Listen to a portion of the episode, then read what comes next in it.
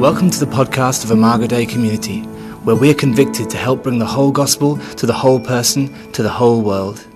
Join us in this Sunday's service as we look to the scriptures, seeking to be transformed into the image of Christ. Thanks, Gina. Um, it's crazy to come back here.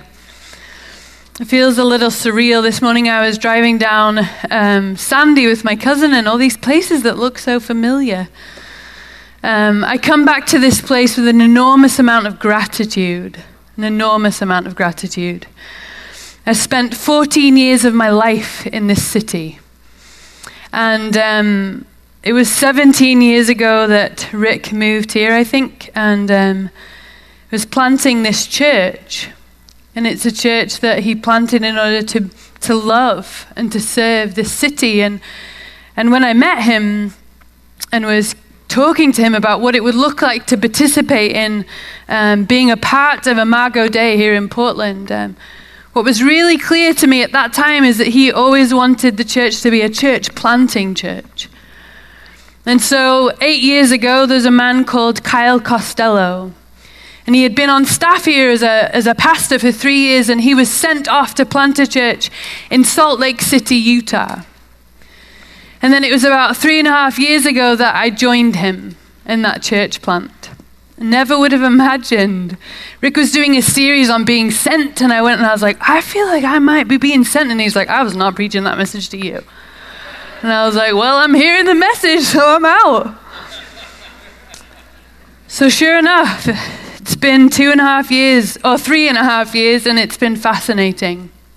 The DNA of Imago Dei is the DNA of Missio Dei, the church that has been planted in downtown Salt Lake. And that DNA is that we also want to be a church that love and serve that city. It's a very different city, but it's our heart and our desire to be a people that love and serve that city. So we do sing things that feel similar to what you do here at Imago. We three times a year we shut down the service and we go and worship in our city by serving a couple of schools, Spectrum Academy and Northwest Middle School. Spectrum is a, a, school for kids who have autism, and so they need a lot of support because their administration is taxed as they have occupational therapists and support for these kids. Another school that we support is a school um, that is predominantly refugee kids. I think there's 28 languages and 31 countries that are represented in that middle school.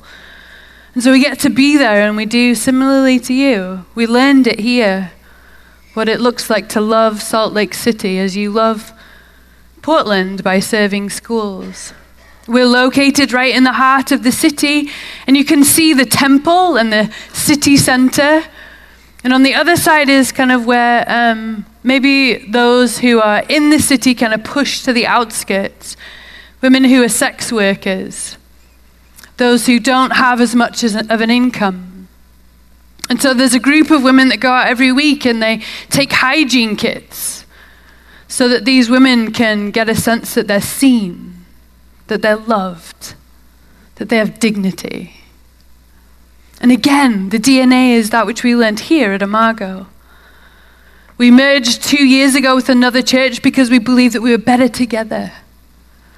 We have a church that meets in the evening, the Matu church, the Burmese church that meets in our facility. It's this sense that we are a community of believers, whether in Portland, whether in Salt Lake, and we have one vision, and that's that we would be a people that love.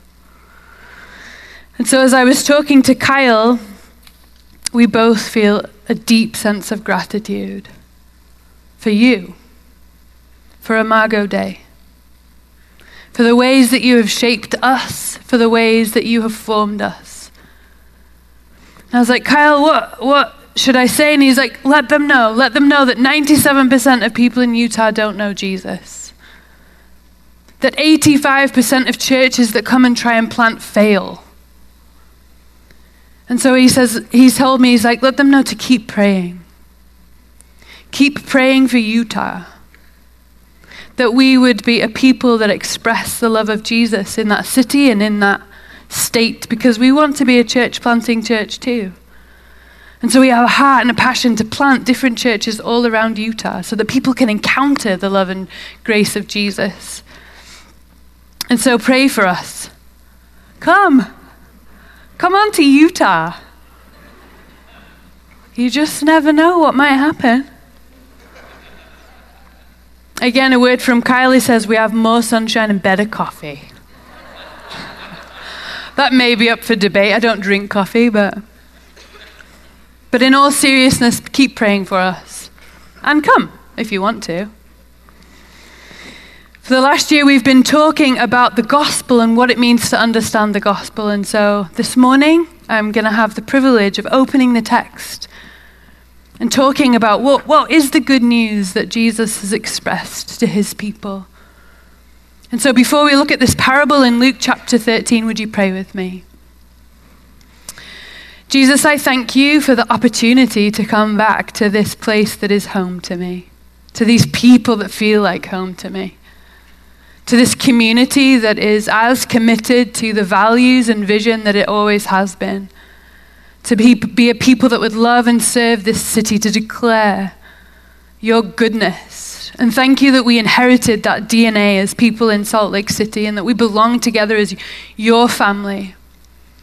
And so I pray today that as we turn to your word and we anticipate what it is that you want to teach us, that our hearts would be open and we would have willing spirits to be taught by your spirit today, that we'd be transformed in being in your presence with one another. We pray that in Jesus' name. Amen. This summer, I went to my dad's retirement in England. Originally, I'm from the UK. It might be a bit of a tell from my accent. So I flew home and I went to my dad's retirement. He also turned 70, so it was a big year for him. Big year. My entire family descended um, on this place that is very nostalgic to me. He's lived there now for those 70 years, actually born there. And it's a place that means a lot to me. And my whole family were there my nephew and my nieces. They actually live in Peru, and so they flew up from Peru. I came from the UK and family from all over. Descended on this place as my dad retired. 70 years at this place called Capernwray Torchbearers, and it was this significant moment for our family. And my little nephew, who is called Elijah, he grew, grows up, or he currently lives in the jungle, kind of in the Amazon basin. And so, as a little 11 year old boy, like he's just running around with his bare feet. You know, when he wants a fish tank, he has this tank in his house. He goes and he like gets this net and he goes literally to the Ucayali, which is a contributory to the Amazon, and he takes his little net and he fishes out the fish that he wants. Then he like trucks up to his house and he like pops them in and he's like, "Yep, there's my fish." One day he was really sad because he accidentally got a piranha and ate all the other fish. It was a sad, it was a sad moment. But no problem. You just put that piranha back in and you fish out the other fish. Like, this is his reality. And my sister in law, not too long ago, was like, well, you know what? He's decided that instead of fish, you know, like all small boys, you change your mind about what pets you want. So he goes and he decides he wants a boa. And it's like, all right, I'm going to change it up, get rid of the fish. So she said he was so ecstatic that three days later he walks out in the middle of the, their front lawn, esque, and he's, what does he see? A boa. It's like, perfect. He snatches up that boa and he goes and he puts it inside his little tank. You know, this is how he goes shopping for his pets. He just goes out and about in the jungle and he finds the things that he wants and he brings them in the house. So these are the things that most 11 year olds read in the storybooks, you know? Like, oh, the jungle. How fascinating. So there's my nephew running around England, and he has all these little friends, and he's running around barefoot, and they're all like, oh, so where are you from? And he's like, I'm from the jungle. And they're all, what? He's like, yeah, no kidding, I'm from the jungle. And he starts telling them stories, and literally their minds are blown. It's like a completely other world, and this kid lives in it. Amazing. It was amazing to watch these little boys interact with him. It's this totally other world. And when Jesus comes, Jesus talks about a kingdom reality, a completely other world that he wants us to engage in, to be mindful of, to experience and know. And when he talks about the kingdom, he uses parables. And he uses parables for really specific reason. Because in the parables, he uses the language of our own visual reality. Because he wants it to be and feel familiar to us, his kingdom to feel familiar, not otherworldly, but familiar. So, to us, if he were to come in Portland, he'd probably talk about Laurelhurst Park or Mount Hood. He might talk about the Willamette River or about warm cups of warm beverages on a rainy day.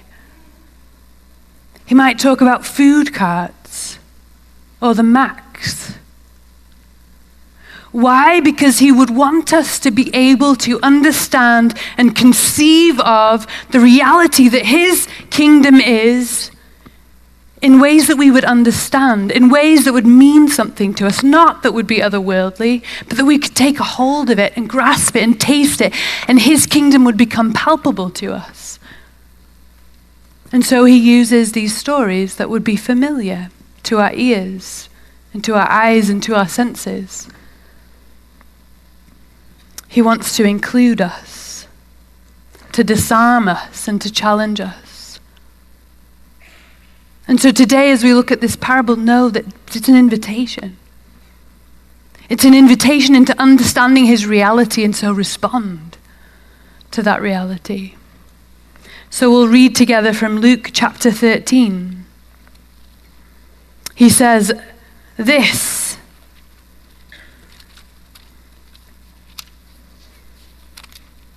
Luke chapter 13, verses 6 and 7. And he began telling this parable A man had a fig tree which had been planted in his vineyard, and he came looking for fruit on it and did not find any. And he said to the vineyard keeper, Behold, for three years I have come looking for fruit on this fig tree without finding any. Cut it down. Why does it even use up the ground? And he answered and said to him, Let it alone, sir, for this year too, until I dig around it and put in fertilizer. And if it bears fruit next year, fine, but if not, cut it down. It's the word of God. And he tells this parable, which may not be sounding similar in our vocabulary, but it's like he would talk about an apple tree. You go, go up to the orchards and there's this picture that something is happening, and they would see these fig trees every single day. And he tells this story in a context. He begins teaching about the kingdom, and then he enters into a conversation with a couple of people about the kingdom, and then all of a sudden he paints this picture and from chapter 12 to 13 in this um, verse 9, it's this one discourse where he teaches and he having a conversation and he wants people to understand what his kingdom is all about. And it's this conversation that he's happening with crowds that often surround him. And he's challenging the people to reorient their lives to prioritize their time and their resources, their lives to the kingdom of God, the kingdom that He is teaching and speaking and illustrating with these parables. It's good news or gospel. And I don't know about you, but when I hear the word gospel, there are often these preconceived ideas about what I seem to understand gospel meaning. So, living in Salt Lake City, the dominant religion is Mormonism, most often referred by Mormons as themselves as LDS, the LDS Church. And the LDS Church um, believes that they have the one true gospel. And so, twice a year, tens of thousands of people descend on the city from all over the state, all over the country, and, and some from around the world. And last year, during one of these moments, it's called General Conference, we opened up the newspaper, and in the newspaper it said, from one of the highest levels of authority in the Mormon church, it was this invitation for people to come back to the gospel, come back to the Mormon church. Their perspective defines their definition of the gospel. Being a pastor now for over 10 years, I've chatted with many people about the gospel, and often there's a sentiment that the gospel is that prayer you pray. It's that prayer you pray, and once you pray it, then you understand that you have like eternal life, but it doesn't really have any bearing now. It's another definition or understanding of gospel. I was chatting with my old neighbor. We lived together on Fremont Street, on Street up on 76th, and I just thought, well, I'd mention it to her. She is not a follower of Jesus. And I said, What comes to your mind when you think of the word gospel? Her husband is a musician, and she said, Oh, gospel music. It's a positive feeling for her. We all have these different perceptions and understanding when we hear the word gospel. And when Jesus speaks the good news or the gospel, he is primarily talking about a specific thing. He is talking about the kingdom, his kingdom. And with that comes an invitation an invitation to orient our lives and our values and our rhythms and our practices around the reality that is his kingdom. Now, today, living here in Portland, Oregon. That's his invitation. And he's explicit in saying how this reorienting happens. It happens by way of repentance. John the Baptist came and said, Repent, for the kingdom of heaven is at hand. And then Jesus comes and declares what the kingdom is. And I think often the way we perceive an understanding of repentance, we, or the gospel, we perceive what repentance means. And quite quickly we can go to the definition that, oh, we've done something bad and we need to say sorry for it. But repentance isn't just sorrow for sin. Repentance is a complete turning and orienting our life towards God. That's what true repentance is. And so, when we're confronted by the reality of Jesus' kingdom, our minds are blown and it revolutionizes our lives and it practices itself out in the way we live socially in the world around us. And so, Jesus, with these pictures and these parables, wants to give us a reimagination or imagination for what it means to live related to God. He wants the crowds and the disciples and us to see the nature of who He is and His kingdom. And not just to see it, but to take hold of it through a relational reality which requires faith and trust and dependence on Him. And as we do that, suddenly, from our very lives, we're transformed. And His kingdom reality is lived out of the fabric of our lives. So in chapter 12, right before he gives this picture, this parabolic picture, He's teaching. And he teaches what kingdom people are like. And he looks out into the crowd and he describes us, kingdom people, those of us who are followers of Jesus. And he says, Kingdom people are not two faced. Kingdom people don't say one thing in public and do another thing behind people's backs. Kingdom people don't give in to fear or control because they understand that they have intrinsic value before God. Kingdom people are not obsessed with having more and more and more and more things because they understand that life is more about the possessions that we have. Kingdom people are secure and trusting and free. And because of that, are generous and kind towards others. Kingdom people know how to cultivate wisdom and faithfulness.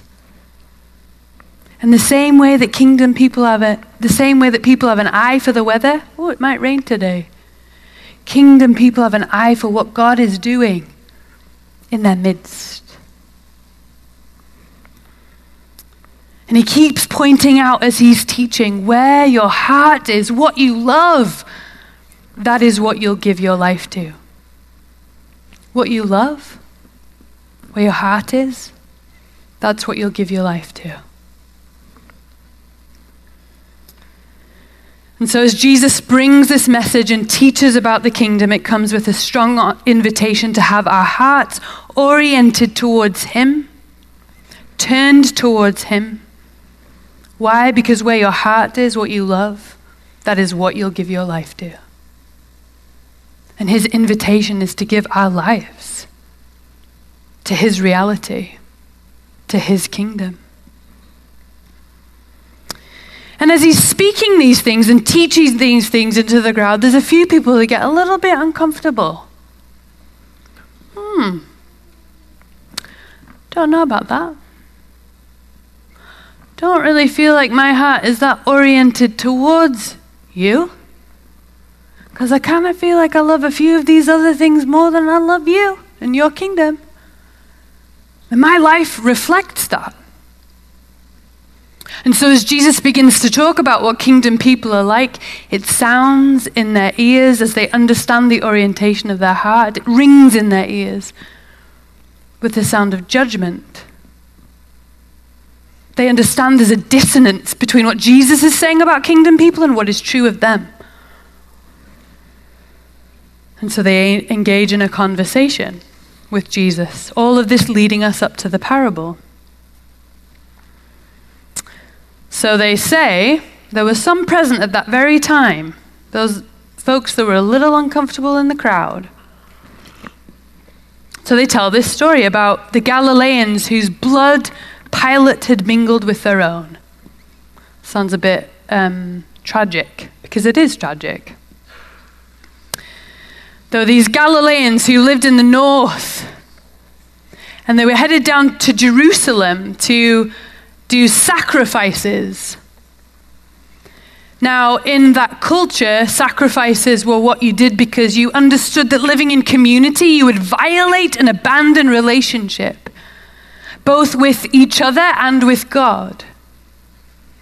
And that in order to make amends or to cover that, there would be something or someone that would need to pay for that kind of violation and abandonment that would happen in community as we hurt one another, use words against one another, violent towards one another, not follow the ways of God and abandon Him. And so the notion was that through sacrifice, the animal would pay. The animal's blood would spill and would cover and make amends.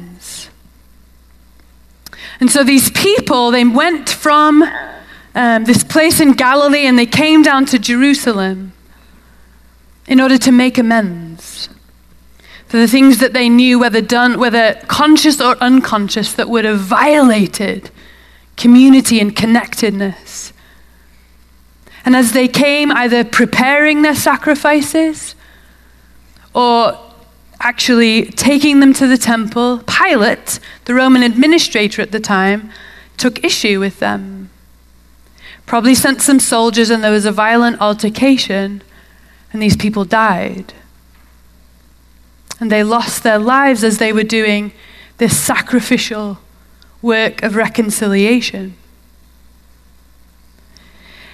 And these people that are standing before Jesus, when they hear him in this tone of judgment, they're like, oh, do you hear about those guys that got slaughtered on their way to the temple?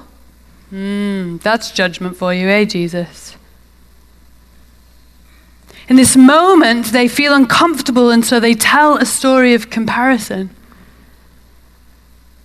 And he answers them Do you think that these Galileans were worse sinners than all the Galileans because they suffered in this way? It was an ideology that they believed that suffering had something to do with their behavior. Do you believe that they were worse because of what happened to them? Is that really what you're trying to say by telling this story in this moment when you feel uncomfortable? He completely rejects that ideology and he says, No. Unless you orient your life towards me and my kingdom, you'll also not find life. He rejects their typical religious and cultural ideologies. You think this is about comparisons? You think that my kingdom, you have to prove your value and your, your worth based on circumstances and behavior? You think that's the story that I've been telling?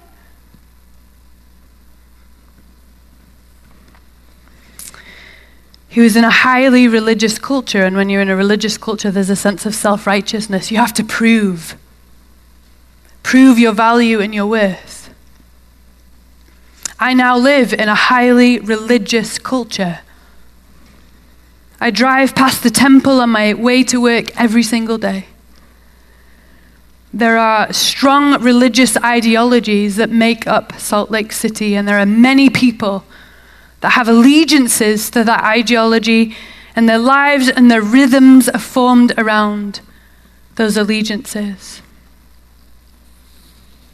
The duty and obligation and pressure of perfectionism, the fear of punishment.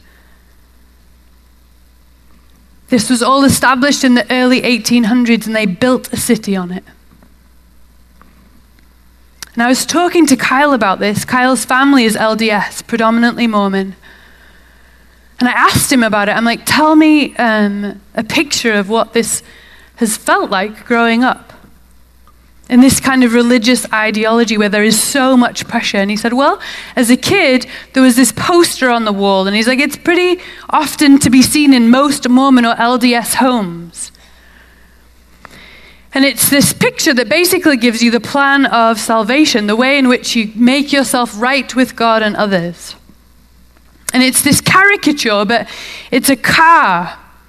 At the bottom here, you have a car, and the car you get into, you get to choose which road you're going to go down. You have the low road, you have the broad road, and you have the narrow road. And each of those roads leads you to a tier in terms of what it will look like for eternity for you. The low road will lead you to the telestial kingdom. The broad road will lead you to the terrestrial kingdom, and then the straight road will lead you to the celestial kingdom. It's the kingdom where you can actually become a God. And so Jesus' role in the LDS church is he's basically like the freeway entrance. So you have Jesus' sacrifice and who he is and what he does, and that gets you on the straight road. But once you are on the straight road, there are some significant expectations that are held out to you. Morality, loyalty, tithing, duty, that you would go on a mission and return from a missionary service, that you would be married in the temple, that you would keep covenants and sacrifices, and all these things are the ways that you prove, both to yourselves and others, that you are worth being in this celestial kingdom. The whole structure is based on your ability to prove yourself. And comparatively, how you relate to other people, how good you are. It is an enormous amount of pressure. And there isn't much space for grace. You know, and we hear that and you're like, oh, it's intense. And we may not perceive that we're doing that at all, especially because that's not part of our religious reality. But there are all sorts of cultural ideologies that we're a part of that set us up to prove our value and our worth. And we may not even be doing it consciously, but it subconsciously seeps into who we are and the rhythms that we make up our lives. What ways do we prove our value and our worth? Our educational levels, right? Money. Whether we have a little or whether we have a lot determines power and influence. These are cultural ideologies. Health. Whether we're physically strong, independent, self sufficient, whether we have ability. Like we prove, that's how we prove our value and our worth in our world. what job we have, or what job we don't have. Whether we're socially conscious, whether we're tolerant, whether we're beautiful. How attractive are you? What you weigh.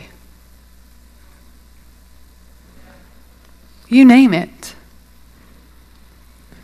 And with all of these cultural ideologies that are set up for us to prove our value and our worth, we end up feeling pretty good about ourselves.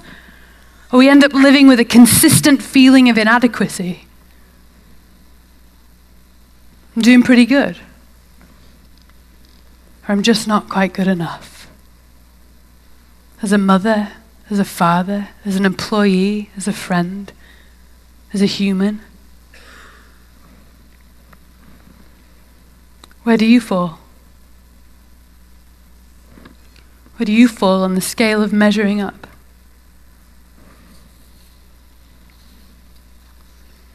Jesus comes in and he breathes his kingdom reality all over that. He wants us to know that his kingdom reality is completely other than either of those. And so, in this moment, when they have tried to communicate that there is something about proving, he tells this parable. He gives this picture. He gives us a window of what we should know, what we should feel like as kingdom people. And this parable is set here specifically to disarm us. A man had a fig tree planted in his vineyard, and he came seeking fruit on it and found none.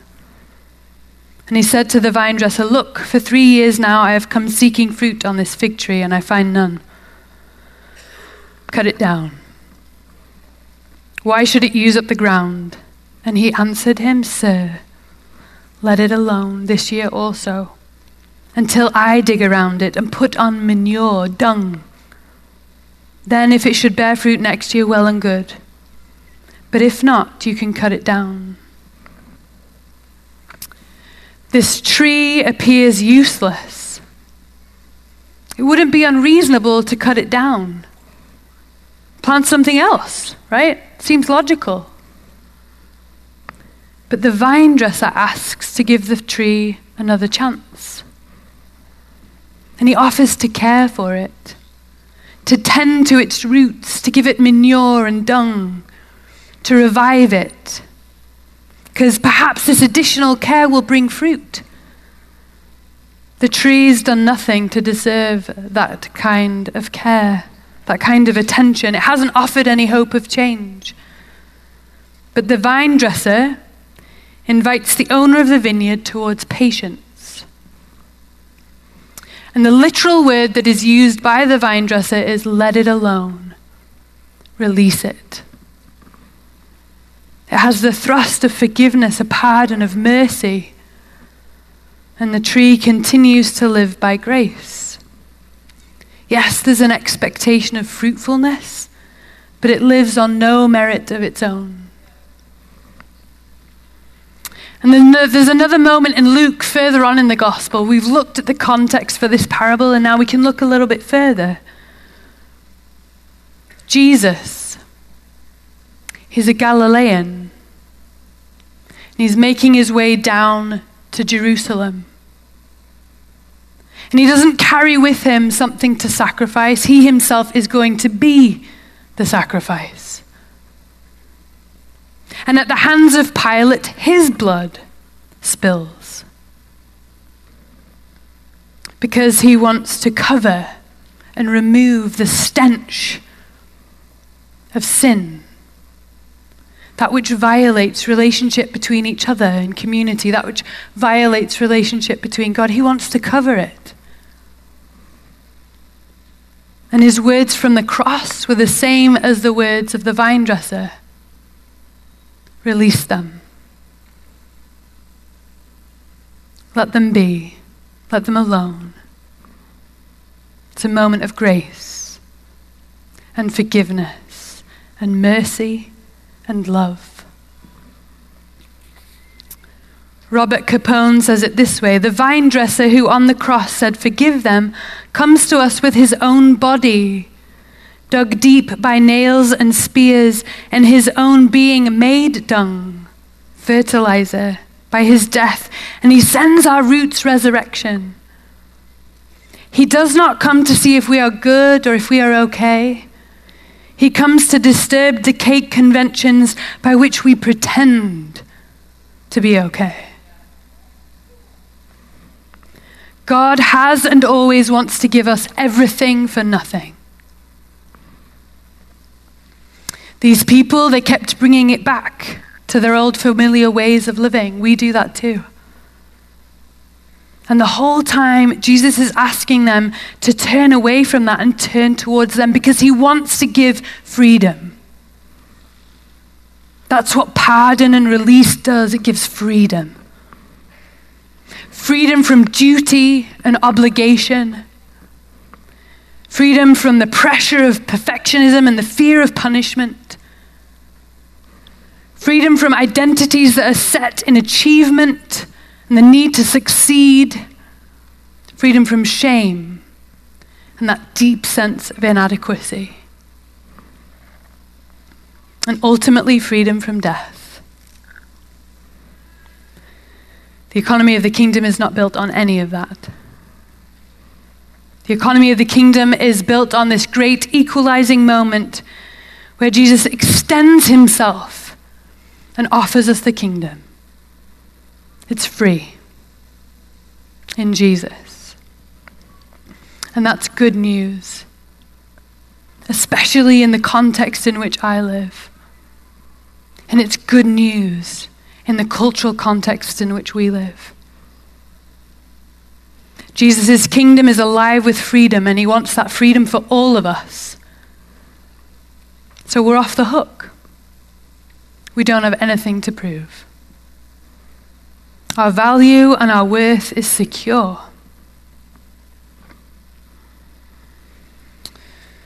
And you may say to me, Well, Heather, you've missed a bit. It's a little caveat. It's that moment in the parable where he talks about being fruitful. Does that really everything for nothing? It's kind of how he ends the parable. And so I want to take us to another moment where Jesus talks about being fruitful. It's in John's Gospel. And he's using this illustration again of a branch, and that a branch is useless unless it's connected to the vine.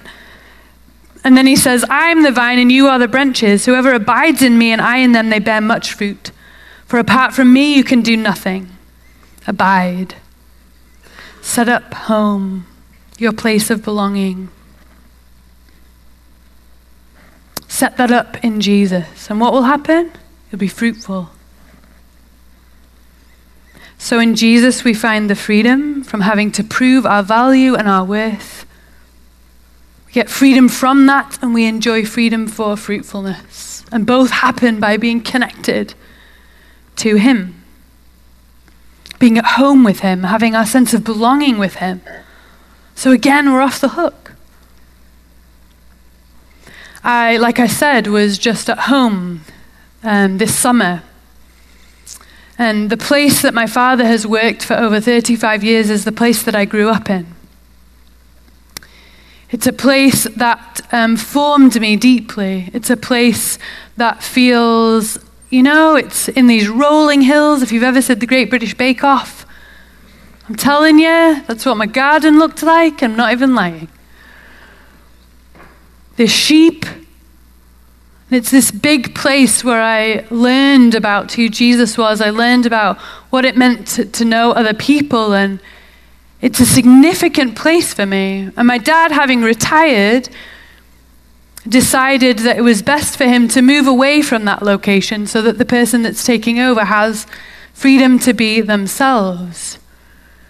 And when he called me on the phone, he called and he and my mum were very excited about having bought a new home. And I tried to be excited with them. I was like, oh, that sounds like good news. I didn't feel excited at all. I felt sad. I felt this deep sense of loss. I'm going to be 40 next year, and I've always wanted to have children. I wanted to bring my children back to that place. I wanted them to know it, to feel it, to run around in it.